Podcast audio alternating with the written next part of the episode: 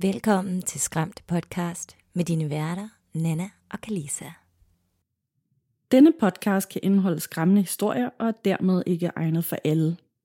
Vi kan godt lide et godt gys, men hvis du nemt bliver påvirket og har svært ved at ryste af dig igen, så skal du overveje en ekstra gang, om denne podcast er noget for dig.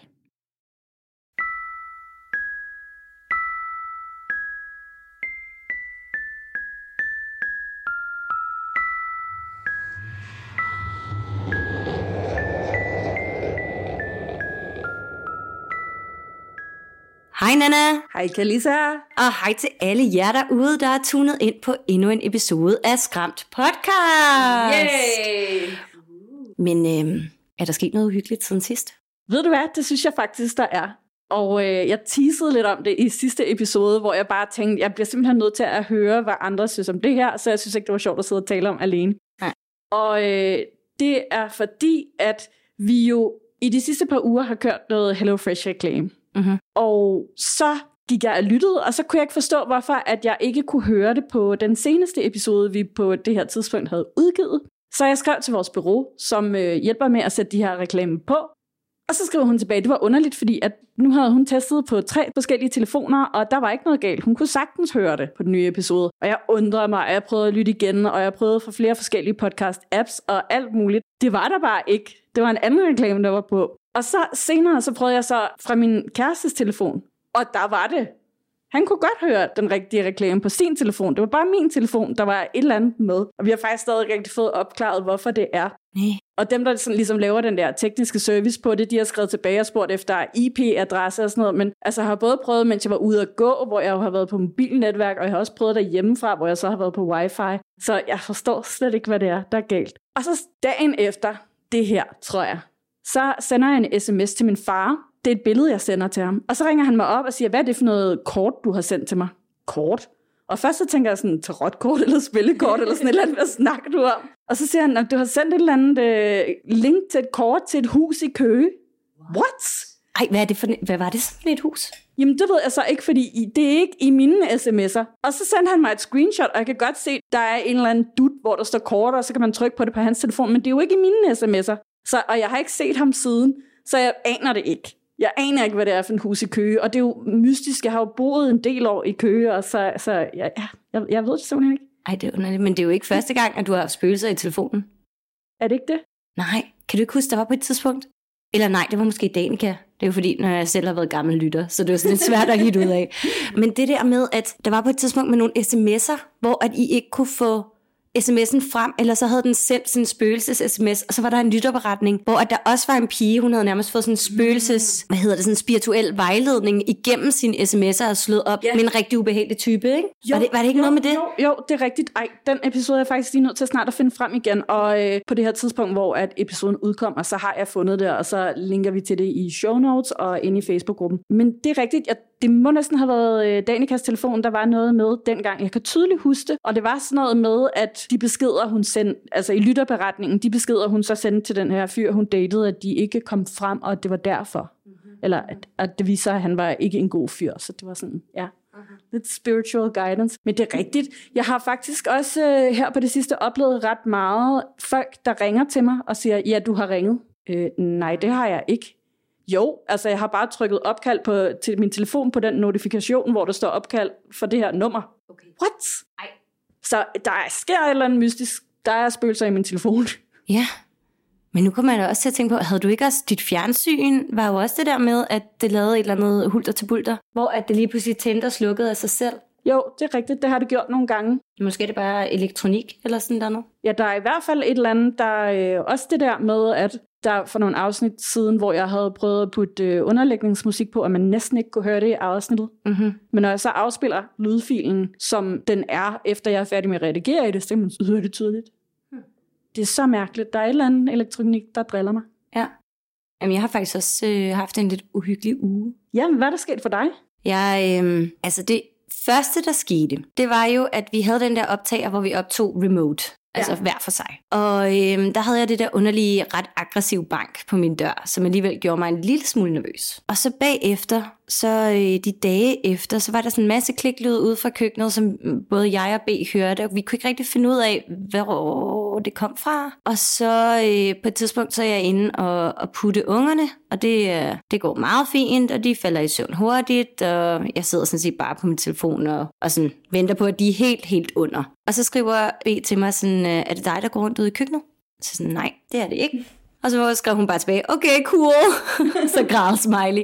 Og så var det som om, at hun havde set nogen gå rundt ude i køkkenet, fordi vi har et materet glasvindue mellem køkken og badeværelse. Og hun havde set nogle skygger gå rundt derude og hørt nogle fodtrin. Og så kommer jeg ud, og jeg var sådan, nå, okay, jamen, det var da lidt uhyggeligt og sådan nogle ting. Men vi er jo okay, det plejer vi jo, det kan vi jo godt tage. Og sådan, så går vi i seng. Om natten, så sover min ældste ekstremt dårligt. Og han sover faktisk så dårligt, at han vågner sådan 5 gange eller et eller andet. Og jeg kommer ind, og jeg nusser ham og falder i søvn igen og sådan noget. Men en af gangene, så vågner jeg ved et sæt, ved at det bare er sådan en væsende mama. Og det var sådan 2 gange efter hinanden, så det var mama. Med sådan en underlig, sådan krattende stemme, sådan vislen, og jeg sætter mig op i sengen. Og jeg kan jo se direkte fra mit soveværelse ind til der, hvor de sover. Og normalt så plejer Bjørn at sætte sig op i sengen og også være sådan, vinke til mig og sige sådan, hey, jeg er vågen, jeg har brug for vand, eller jeg har brug for nus, eller et eller andet, ikke? Men han sad ikke op, og jeg gik derind, og han sov dybt. Yep. Og så den sidste ting, det var sådan noget med, at jeg hørte nogen gå rundt om natten ude i gangen også. Så der er et eller andet, der mystifystisk. Der er gang i den her lejlighed. Ja, vi sidder jo faktisk hjemme hos mig lige nu og optager, så det kan jo være, at I kan se nogle spøgelser på linsen, eller måske kan I høre noget andet end sådan rumklang og gadestøj og sådan noget, som vi selvfølgelig prøver at gøre alt ved, ikke? Sådan, ja, i redigeringen. Men I må lige sige til, hvis I ser et eller andet bag os, eller ude i siderne, eller et eller andet, ikke at jeg håber, I gør det, men sig til, hvis I ser noget. Og nu håber jeg altså ikke, vi sætter gang i rigtig meget mere aktivitet her hjemme nu, hvor vi rent faktisk sidder og optager og skal tale en masse om det overnaturlige. Ja, nej, det håber jeg heller ikke. Det var dejligt, hvis der ikke kommer en hel masse spøgelser lige nu, hvor vi sidder og optager. Men indtil videre, det går meget godt. Al teknologien har fungeret, og jeg synes også, at vores setup ser skide godt ud, og der er god kvalitet på. Ja, det kan være, at vi også lige skal lave sådan en af de her øvelser, hvor at vi forestiller os selv, at vi sidder under sådan en paraply af hvidt lys, som beskytter os mod alle de dårlige ting. Og når vi sidder herinde i den, så er der ikke noget ondt, der kan komme ind og nå os. Så er det kun gode energier, og så er vi også beskyttet, sådan så vi ikke tager noget med herfra bagefter, når vi er færdige med at optage, eller alt det, vi ligesom har inviteret ind på en eller anden måde, det også forsvinder igen bagefter. Ja, det gør vi. Ja. Men det er rigtigt, de her visualiseringsøvelser og manifestationsøvelser og sådan nogle forskellige ting, de er jo rigtig, rigtig gode at have, når man netop føler sig overvåget og føler sig utryg og sådan nogle ting. Og jeg kan også mærke det der med sådan, når jeg er helt alene, eller hvis jeg er den eneste, der vågner, fordi jeg har hørt noget, så føler jeg mig meget mere bange og utryg, og har rigtig svært ved sådan ligesom at finde mig selv igen, og finde den der ro og fred og glæde og lys og sådan nogle ting. Mm. Men når jeg er sammen med B, jamen, så griner vi af det, og så krammer vi, og så synger vi en fjollet sang, eller spooky, scary, skeletons, og så går vi jo bare rundt, ikke? Og så er det jo bare hyggeligt, så er det bare sjovt. Ja. I var det mystisk at bo i et hjemsøgt hus-agtigt. Men når jeg er helt alene, så kan jeg godt blive sådan lidt spooky, scary, skeletons. Ja, men jeg har det på nøjagtig samme måde. Ja. Det er sjovt, når man er sammen med nogen. Det er knap så sjovt, når man er alene. Helt klart. Og i dag skulle vi måske også lige præsentere, at det er et lytterberetningsafsnit. Yes. Og vi har taget nogle historier med fra jer derude. Og jeg ved i hvert fald, at min er ret uhyggelig. Jeg har praktikant på i den her uge. Så det er Ellen, som jo også har været inde over lytterberetning, og har hjulpet mig med at lige sætte den op sådan, så den er let for mig at læse. Og jeg glæder mig rigtig meget, for jeg har faktisk ikke læst den helt igennem endnu. Så den bliver også helt ny for mig. Det betyder måske også, at jeg kommer til at kludre rigtig meget i det, men det klipper vi ud.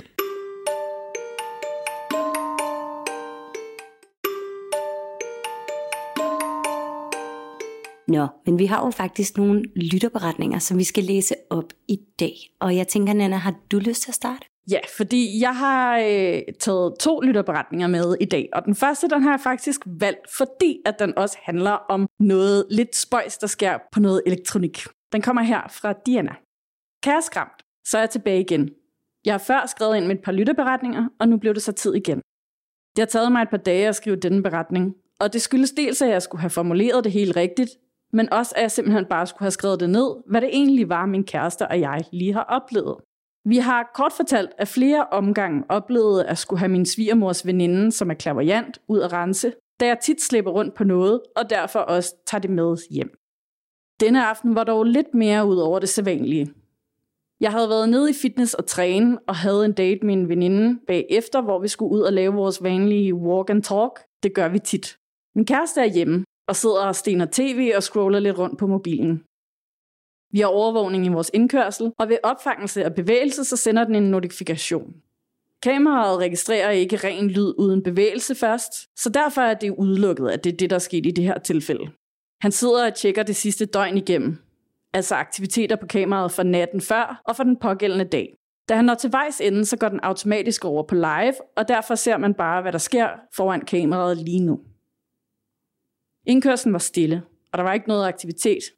Så var der noget, der fangede min kærestes opmærksomhed i fjernsynet, og han stod derfor bare standby på skærmen med live på vores kamera. Men efter små 20-30 sekunder, så kommer der en underlig lyd fra mobilen. Altså fra kameraet. Han stopper liven, og så spoler han tilbage og lytter efter. Det er en ulækker, hæs og dyb stemme, der lyder. Vi har hørt klippet af flere omgange, og vi kan ikke helt tyde, hvad det er, der bliver sagt. Måske kan I. Jeg vedhæfter gerne klippet, og så kan I selv høre. I må gerne afspille klippet i podcasten, så andre måske også kan høre det, og måske høre, hvad det er, der bliver sagt. Det løb mig koldt ned ad ryggen, da jeg hørte det. Det er simpelthen så gåsehudsfremkaldende. Jeg synes, det lyder som et lille uddrag fra en sætning, men hvor der kun var energi nok til at manifestere noget af sætningen. Jeg har siden ringet til både min svigermors veninde og min egen veninde, som også har clairvoyante evner. De mener begge, og har sagt uafhængigt af hinanden, at vi har åbnet for en portal i vores hus, da vi bor et sted med mange jordstråler. Disse jordstråler har vi før fjernet ved hjælp af nedgravet rosenkvarts rundt om huset, men da vi lige har anlagt nye fliser og bygget nyt skur, så har vi ramt de her sten og dermed også brugt vores skjold. Hvad tænker I? Jeg er meget spændt på, hvad I hører. Tak endnu en gang for jeres skide gode arbejde. Fra Diana. Tak, Diana. Ja, og nu skal jeg så lige finde klippet frem, jo, så vi kan høre det. Den må simpelthen ikke afspille det på min telefon. Den kan ikke afspille? Men ved du hvad? Hvor er det meta? Ja, er det ikke? Altså, der er et eller andet galt med min telefon, for pokker det. Men vi sender lige en mail ud til Diana selvfølgelig, og så kan det være, at vi kan få gensendt filen. Ja, og ellers så må jeg lige tage den på min computer i stedet for, og så kan jeg altid klippe det ind i episoden bagefter, men det er super ærgerligt, at vi ikke lige kan høre det nu her. På sådan en umiddelbar reaktion, ikke? Ja. Men det er okay. Det skal nok gå. Og igen, hvor er det meta? Ja. At det bare ikke sådan lige fungerer, når man har brug for, at det fungerer. Og jeg er meget sådan overrasket over, at vores elektronik i dag, 7.9.13, ikke har kokset endnu. Ja, endnu. Sager, og så kigger sådan meget, meget skræmt ned på min mikrofonoptager, sådan, at har programmet opfanget alt det her? Ja, det har det. Ja. Jamen, jeg ved altså ikke, hvad det kan være. Jeg synes altid, det er rigtig ubehageligt, når der kommer de her stemmer ind i elektronikken, som vi ikke aner, hvor kommer fra, og hvad de vil, og hvad de siger. Mm. Og en ting, som jeg også synes er rigtig, rigtig mystisk, det er det der med, som rent når jeg hører EVP'er, uden at der er nogen folk, der har fortalt, hvad de hører først, så hører jeg noget helt andet, end det, som andre folk har tolket det som. Og her tænker jeg sådan meget amerikanske sådan, spøgelsesjæger og sådan nogle ting, hvor der står, nu afspiller vi den her EVP, og EVP'en siger så, og så kan de oversætte det til sådan, I'm at the graveyard. Og så har jeg måske hørt et eller andet med sådan, måske har jeg, I have blood down my arms, eller sådan et eller andet, ikke? Så det er meget tricky, men nogle gange er det også bare knivskarpt. Og det er de helt knivskarpe, sådan, get out of here. Hvor det er sådan nogle whispers, små viskelyde, der kommer igennem, hvor det er helt knivskarpt, man kan høre, hvad de siger. Yeah. Det, jeg går så ud nu, du kan se, hvor det rejser sig. Ja. Yeah. Det er creepy. Det er rigtigt, altså, og det, netop som du siger, så kan det godt snyde lidt, fordi I kender sikkert godt de der posts, der har været engang, ikke memes, men sådan nogle viral posts, der har været engang imellem. Lidt ligesom den der, den her kjole, hvid og guld, eller den blå og sort, så har der været den der, hvad hører du nu? Mens du læser navnet Jaren, så kan du høre, der bliver sagt Jaren. Men hvis du så lukker øjnene og tænker på et andet navn, og lytter videre, eller lytter til det samme en gang til, så hører du det andet navn. Altså, så det sådan afhænger lidt af, hvad du tænker, samtidig med, at du hører det. Yeah. Og jeg tænker, derfor kan de der EVP'er også nogle gange snyde rigtig meget. Helt klart. Det havde vi faktisk noget om med en forelæsning ude på KUA i fonetik, hvor at vi også blev vist en masse videoer af folk, der siger ma, ma, og så nogen, der siger ba, ba. Mm. Og hvis du kun ser videoen, så er det den samme bevægelse af munden, og så er det alt efter, hvad du tror, at det er. Og det er sådan et eller andet psykologisk med, at vores måde at aflæse ansigtsmimik og så lyde og sådan nogle ting, ikke? Så virkelig, virkelig spændende og virkelig, virkelig uhyggeligt. Det kan godt være, at I lige skal have bygget et nyt skjold. Det tænker jeg også. Ud og grave nogle flere rosa kvarts ned i haven igen, og ja.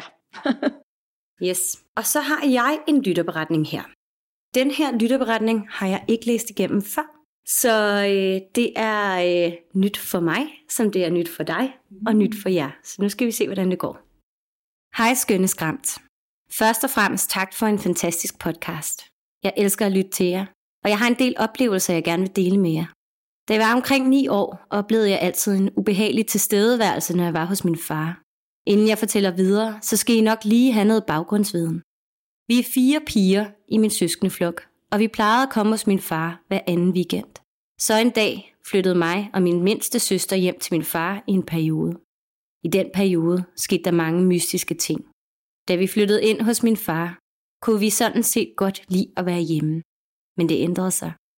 Vi hørte trin på trappen op til første sal, som om nogen gik rundt deroppe, selvom der ikke var andre hjemme end min søster og jeg.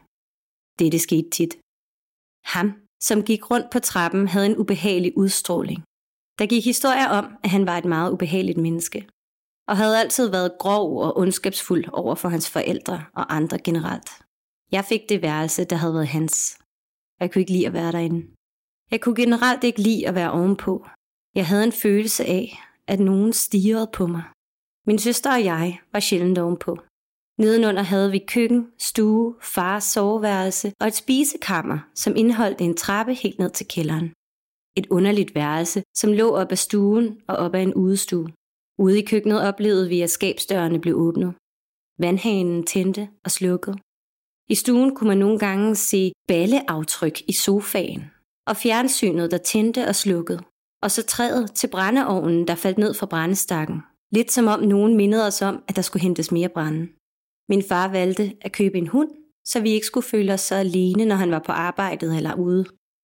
Vores hund kunne heller ikke lide at være ovenpå, og han krøb altid sammen, når vi gik ovenpå. Men når først han sad inde på min søsters værelse, så slappede han lidt af. Han kom dog aldrig ind på mit værelse. Han sad ofte nedenunder ved trappen og rejste børster og snærede. Og han var egentlig ikke bange, men han virkede helt klart utryg. På et tidspunkt flyttede min mor og mine 2 andre søskende hjem til min far, så nu var vi altså 4, og mor og far og hund i samme hus. På dette tidspunkt følte jeg, at der ikke var nok plads inde på mit værelse, som jeg nu skulle dele med den ældste store søster. Så jeg flyttede min seng og kommode ned under trappen, hvilket jeg fortrød mange gange. Jeg har oplevet, at min seng blev løftet om natten, og det gardin, min mor havde hængt ved trappen, blæste af en ikke-eksisterende vind.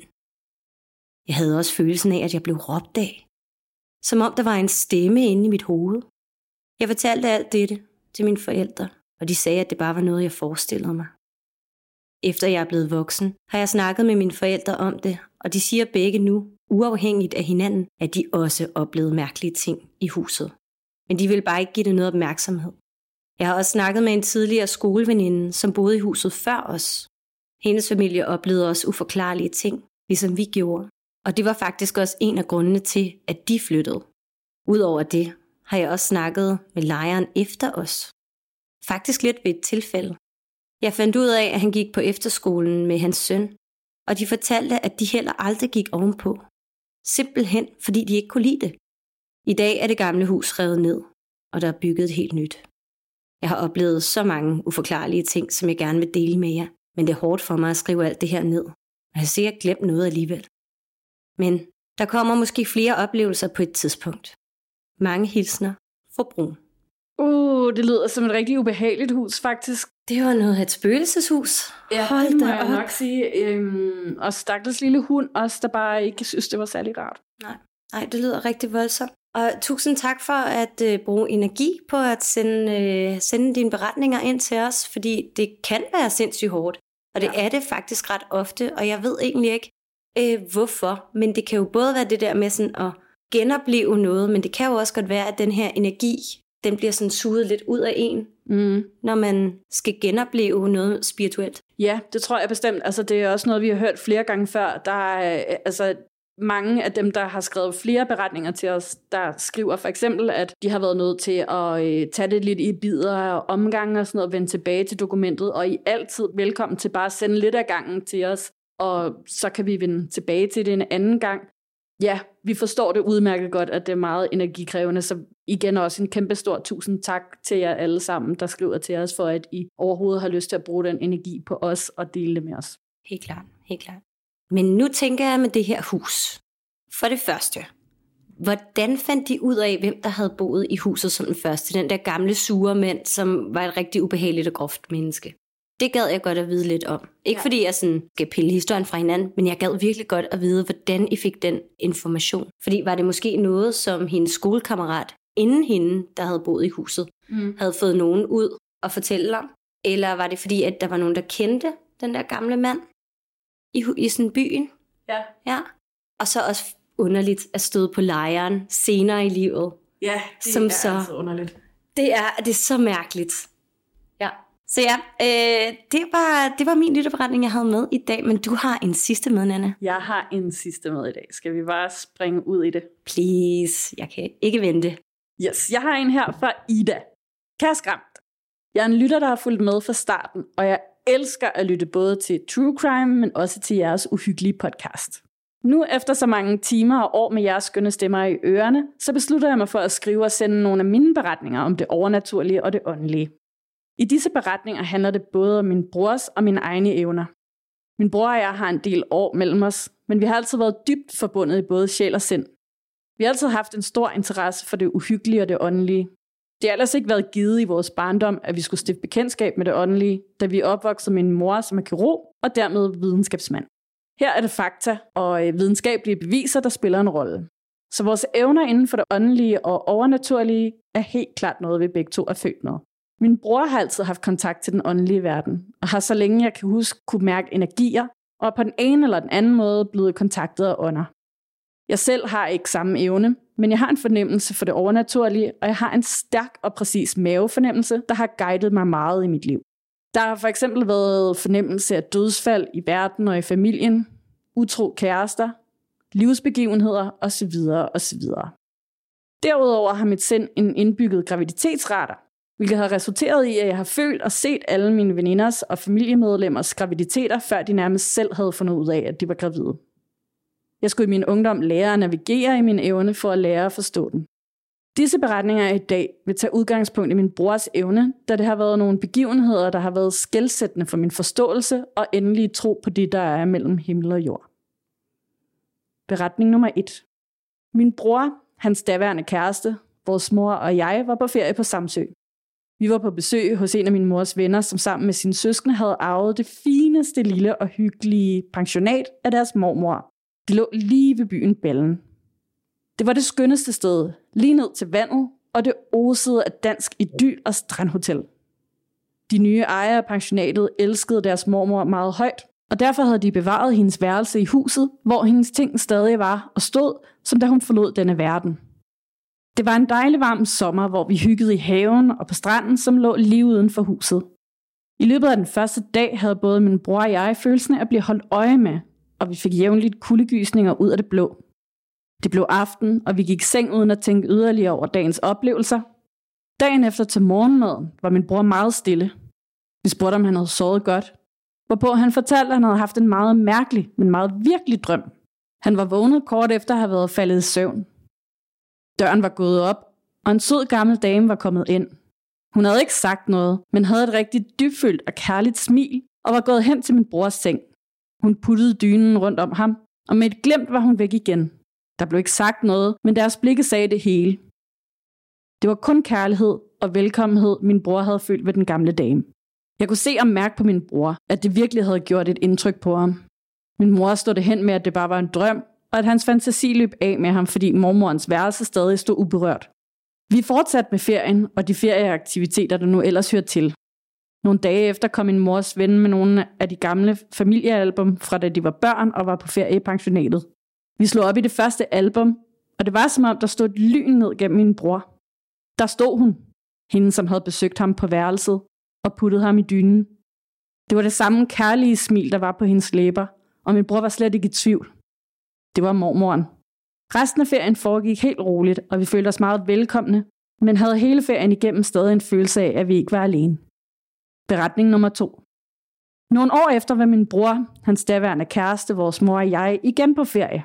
Denne gang var det dog på skiferie i Østrig. Vi boede på et fint gammelt østrigsk hotel, som osede af historie. Da vi ankom til hotellet, blev vi vist op på vores værelser og begyndte at pakke ud. Jeg havde ved en fejl fået min brors kærestes toilettaske med ind på mit værelse, og ville derfor aflevere den til hende. Da jeg kom ind på min brors og hendes værelse, kunne jeg med det samme mærke, at der var noget galt, og at der var dårlig stemning. Jeg spurgte derfor, hvad det var, der var galt, men min brors ansigt sagde det hele. Som tidligere nævnt har min bror og jeg en meget special connection med hinanden, og behøver ikke fortælle hinanden med ord, hvordan man har det og hvad man gerne vil sige. På dette tidspunkt havde jeg det ikke særlig godt psykisk, og tiltrak meget dårlig energi. Min bror ville derfor ikke fortælle mig, hvad det var, der var galt, for ikke at gøre mig bange og dermed at beskytte mig. Men efter en halv dag på ski og væk fra hotellet, sad vi i en skilift, og jeg spurgte ind til det. Meget imod sin vilje, og efter meget plan, begyndte min bror at fortælle. Han var blevet fuldstændig overvældet af virkelig mange energier på hotellet, så han var blevet helt konfus og vidste ikke, hvordan han skulle håndtere det. Vi snakkede lidt frem og tilbage om, hvordan det kunne være, at der var så mange energier samlet på ét sted, og at det havde været et hotel i mange år. Jeg kan faktisk ikke huske, hvordan resten af ferien forløb, da jeg bare blokkede alt ude grundet min psykiske tilstand, og fordi min bror bevidst ikke ville fortælle mig om det resten af ferien. Men på sidste dagen fandt vi ud af, at hotellets nederste etage var et gammelt kapel, som ikke længere blev brugt. Men det forklarede en hel del. Det var nogle af mine beretninger, som har været de mest skelsættende og klare oplevelser med det overnaturlige og åndelige. Jeg har mange flere af dem, og jeg skriver gerne mine oplevelser igen. Oplevelser, som blandt andet handler om, at min brors og mine evner er noget, som min nevø på 7 år og min datter på 4 måske har arvet. Men tak for nu, søde venner, og med lyset skinne helt ind i jeres hjerter. Ida Agnete. Åh, tak for det, Ida Agnete. Ja. Det var da en virkelig sød måde at afslutte på. Ja, og også for dejligt, det der med at få blive puttet. Ja. Ja, det tænker jeg også. Og altså, vi hører jo tit, når der er nogen, der kommer på besøg i nogens hus, som det stadig er i, og så bliver det sådan lidt sure, og hvem er du, og alt sådan noget. Så det er rart det der med, at mormor hun bare synes, det er dejligt med nye gæster. Ja, det kan. Det lyder som en rigtig god oplevelse med det. Ja. Til gengæld så var det da rimelig ubehageligt med det der hotel i Østrig, hvor der var så mange energier, at brugeren han blev helt konfus af det, og ikke rigtig vidste, hvordan han skulle håndtere det. Ja, ja. Og det er jo sådan nogle steder, sådan, hvis der er rigtig meget energi, der bare sådan er lejret ind i væggene. Altså, der er nogle steder, der, hvor man bare kan mærke den der enormt tunge energi, eller at man kan mærke, at det bare sådan, der er alt for mange her. Selvom der er helt tomt, så er det bare sådan, der er for meget her, så det kan jeg ikke holde til. Nej, nemlig. Og ja, helt klart, det forklarer en del, hvis der har været et kapel nede i kælderen før. Mhm. Yep, det hænger også som rent sammen. Nemlig. Men tak for jeres lytterberetninger. Det har vi nyt at læse op. Og lige her til sidst, så har vi jo lige nogle skræmtips. Yay! Og jeg tænker, Nana, du starter, fordi du har noget på programmet her. Det har jeg nemlig. Jeg har nemlig endelig fået set Suspiria The Remake. Fra 2017, mener jeg, det er. Og jeg elsker i det hele taget etteren, som er fra 70'erne. Jeg kan ikke huske præcis, hvornår, men den er genial. Egentlig på en måde lidt fjollet, men super creepy alligevel. Og den har jo sådan nogle meget stærke, klare farver. Og er sindssygt flot lavet. Og bare creepy. Og så har jeg fået remaken anbefalet af sindssygt mange, som har sagt, at farverne er mere diluted. Det er sådan nogle jordfarver. Soundtracket er lavet af Tom York fra Radiohead, og jeg elsker bare hans kompositioner. Han er sindssygt dygtig til alt, hvad han laver. Og det klæder filmen rigtig godt, og det er en remake, men på en måde, hvor at jeg synes, den er meget berettiget til at eksistere. Jeg er generelt ikke så vild med remakes, medmindre at de ligesom har noget nyt at byde på, og det synes jeg i den grad, den her film har. Den har Dakota Johnson i hovedrollen, hende har jeg virkelig ikke nogen fidus til ellers. Det er hende der blandt andet fra 50 Shades of Grey-filmene, og jeg synes, hun er dødkedelig. Men jeg tror bare, hun har været super uheldig med de roller, hun har valgt. Fordi jeg synes virkelig, hun er god i den her film. Altså, hun har virkelig noget edge. Og så er Mia Goth med, og hende elsker jeg. Hun har også en trilogi af nogle gyserfilm her for nylig, som også virkelig er værd at se. Infinity Pool og Pearl, og jeg kan ikke huske, hvad den sidste hedder, men det kan vi også lige linke i notes og så videre. Og så er Tilda Swinton med, og hun er jo også bare en fantastisk skabning, der også bare kan være super, super creepy, og hun spiller faktisk flere roller i den. Den var så vild. Den var så flot. Den er lang, vil jeg lige sige, også, så man skal sætte hele aftenen af til at se den. Og jeg synes, den var meget voldsom. Den var ret ubehageligt. Jeg havde sådan virkelig en ulækker fornemmelse i kroppen. Den bliver lidt gory til sidst, men selv inden da, puha. Altså, der var nogle ting, der virkelig fik hårene til at rejse på mig. Ja. Det kan vi jo godt lide. Det kan vi nemlig rigtig godt lide. Desværre så er den originale fra 70'erne ikke ledig på nogle streamingtjenester lige nu. Men man kan købe eller leje sig til den på forskellige tjenester. Men til gengæld, Suspiria remaken, som jeg anbefaler nu her, den ligger på filmstriben. Så der kan man gå ind og leje den, hvis man har nogle point tilbage at leje den, så der. Jeg glæder mig også til at se den, fordi den har været på min to-watch-list rigtig længe. Same. Så nu hvor du har set den, så føler jeg altså, at jeg bliver nødt til at gøre det. Men det skal du. Ja. Og var der ikke også noget andet, du ville anbefale? Jo, nemlig. Fordi nu siger jeg jo lige, at så vidt jeg kunne se, så var originalen af Suspiria ikke ude på nogen tjenester lige nu. Og det kunne jeg nemlig se, fordi at jeg er begyndt at bruge Playpilot, som faktisk er en anbefaling, der kommer fra en af jer lyttere derude, som har skrevet om det i Facebook-gruppen. Og jeg bruger det vildt meget nu.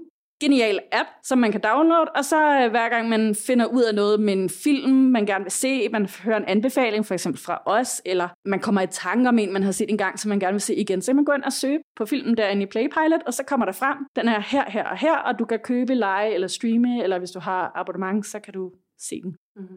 Ej, hvor fedt. Mega fedt. Fordi det er en af de største problemer. Og det skal lige siges, at vi ikke sponsoreret Playpilot. Det er bare et rigtig fedt lille program, som man kan finde ud af, hvor filer mine film og serier ligger. Fordi uden den fysiske DVD, så synes jeg også nogle gange, at jeg kan blive sådan helt, la, nu går jeg ind på min streamingtjeneste, og så, nu er den blevet taget af plakaten. Men hvor kan jeg så se den? Ja, lige nøjagtigt, og vi har også lavet flere dokumenter og sådan noget før i tiden med anbefalinger, og så har vi sagt, at den her film den ligger på Netflix, og så hører man måske afsnittet 2 år senere, og så er den der ikke mere. Så det er en genial lille app her. Yes, super godt.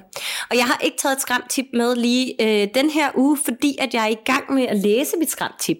Jeg er i gang med at læse Masters of Death, Olivia Blake, og hun har også skrevet One for my Enemy, som er en mafia-romance, enemies to lovers, retelling af Romeo og Julie. Men Masters of Death, jeg har ikke læst noget om den, og jeg er ikke langt nok inde i den til rent faktisk at kunne sige præcis, hvad plottet er.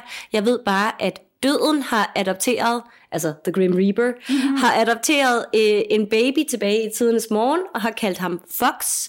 Og Fox er lidt af et røv. No. Han har nogle demigudegaver fra fødseldag, som han bruger til at skamme folk som spirituel vejleder. Ej. Og så har vi også vampyren Filippa, tror jeg hun hedder, men nej, det må jeg ikke hænge mig op på. Jeg har kun lige hørt lidt af hendes første kapitel. En vampyr, som arbejder som en real estater og går rundt og viser folk huse, og hun bliver rigtig irriteret over det her ene spøgelse, som bliver ved med at drille hende og sige til hende sådan, du skal ikke sælge mit hus, og hun er bare sådan lidt, hvorfor kan jeg nu se spøgelser? Jeg troede bare lige, jeg var vampyr, bare sådan, og hun prøver at leve et normalt liv. Så det er indtil videre en rigtig sjov historie, og jeg glæder mig til at lytte mere om den, og så når jeg er færdig, så kan det være, jeg kan anbefale den eller ej. Lige nu så er den sådan lidt på venteposition. Ret spændende, hun er ejendomsmægler, fordi er det ikke noget med, at vampyrer ellers ikke kan komme ind i huset, medmindre de bliver inviteret? Jeg tror, det kommer til at spille en rolle. Ja, okay. Ja. Så det var alt, hvad vi havde på programmet i dag. Tak for, at I har tunet ind, både i ørerne måske, også inde på YouTube, og set det her videohalløj, som vi har prøvet at sætte op. Og så ellers bare rigtig mange tak for snakken, Anna. I lige måde. Vi lyttes ved næste tirsdag. Og pas nu på, at du ikke bliver alt for bange for din egen skygge. Der er så meget andet, der lurer ude i mørket.